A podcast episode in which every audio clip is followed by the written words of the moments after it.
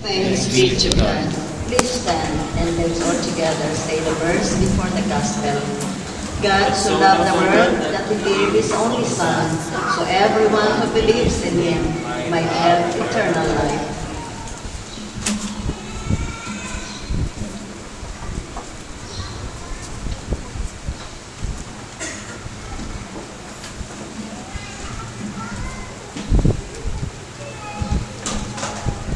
The Lord be with you. And also with you. A reading from the Holy Gospel according to St. John. Glory to you, Lord.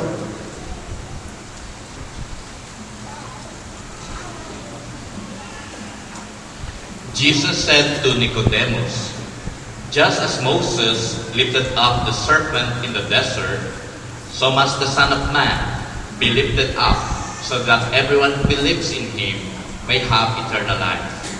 For God so loved the world that he gave his only Son, so that everyone who believes in him might not perish, but might have eternal life. For God did not send his Son into the world to condemn the world, but that the world might be saved through him.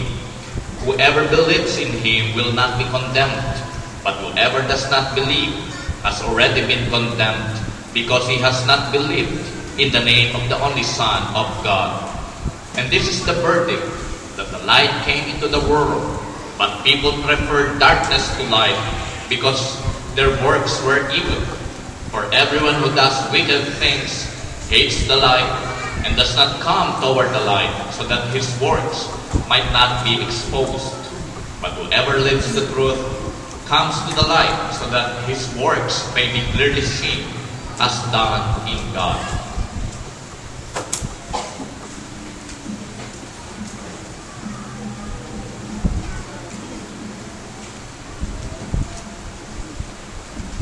The Gospel of the Lord. Praise to you, Lord Jesus Christ.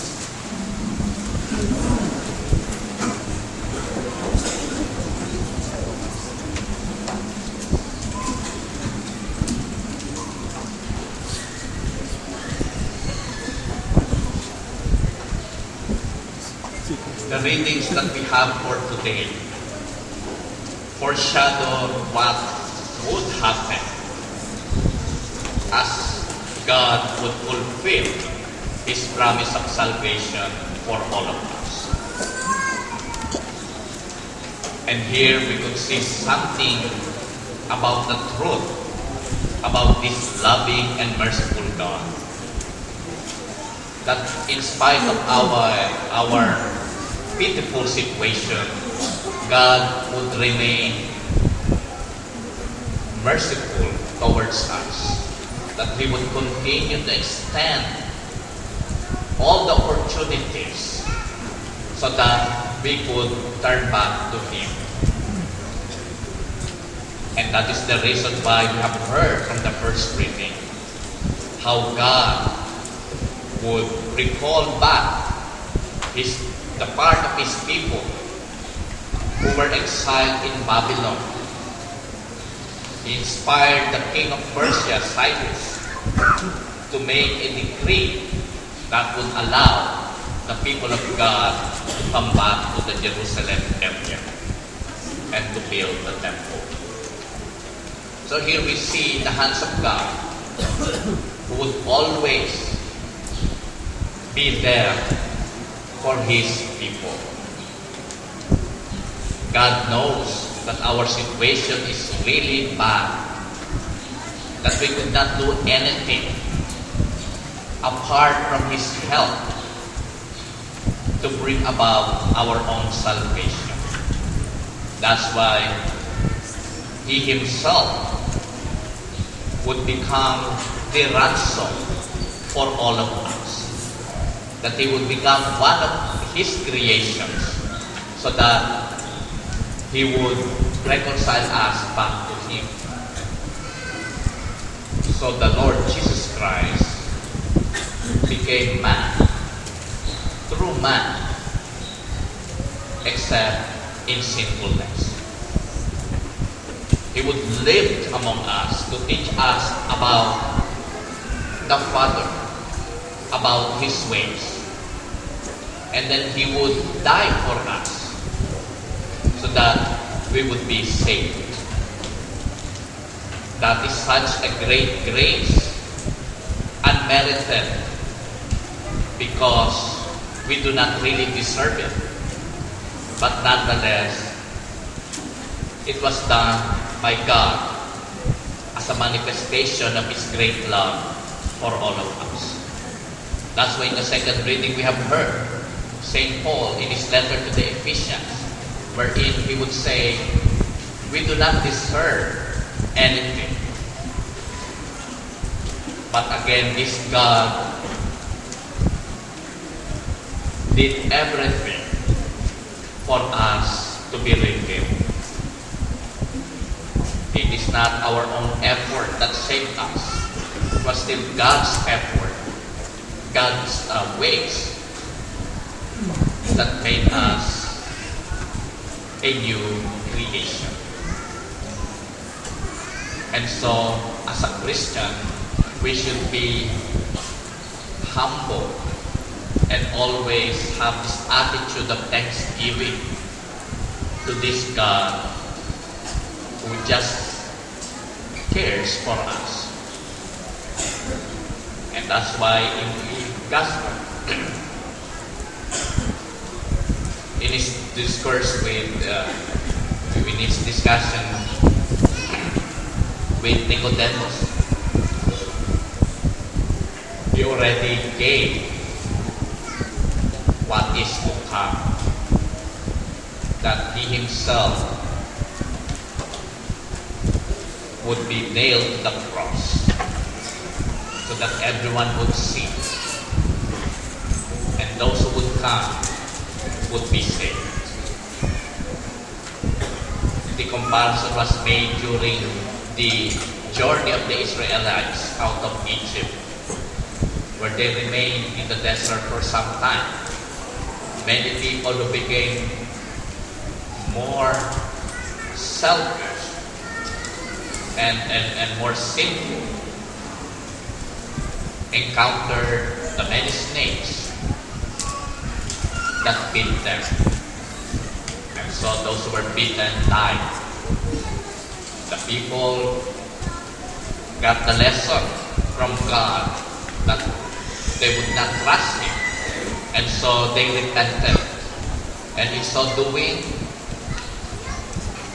they asked Moses to intercede for, for them. And so Moses did. And God instructed him to make an image of that snake. And then put it on a pole. And those who would be beaten would just go and stare at the, the, the image. And they would not die. So that is the context of that discussion then. So those who were in danger of death instead got healed, got an extension no, uh, in their lives. In the same way, as we look at the cross, the symbol of our salvation, as we embrace it, we also would be saved. But again, it is not easy because God would require something from us. We have to really live our life according to His will. That we must be imbued with Christian virtues so that we could face the many challenges of day-to-day living. That's why if we are truly Christians, we should be living in the light, not in darkness. Meaning, we have our fruits to show that we are truly Christians. And how do we look at the fruit? Whether it is good fruit or bad fruit? By the very way we live our life. So we are becoming more generous, more helpful, more forgiving, more uh, magnanimous, more uh, credible, more integrated, more humble, all those virtues definitely are signs that we are on the right path. But on the other hand, if we become more pessimistic, we become more difficult to deal with, we become pain in the necks, then definitely we are becoming uh, agents of the evil one. We are becoming cooperators of the culture of death rather than of the culture of life. So only us, in the silence of our hearts, could really see how we are doing. So in this Lenten season, I would challenge you to face ourselves as we truly are. And if we find that we are really uh, way, way, way behind in the way we should be, then we should really stop. Ask the Lord for pardon and the strength to continue. And gradually, it is God Himself who will extend His hands and bring us to Him. We just have to entrust ourselves to His mercy and great love. So the choice is ours to make.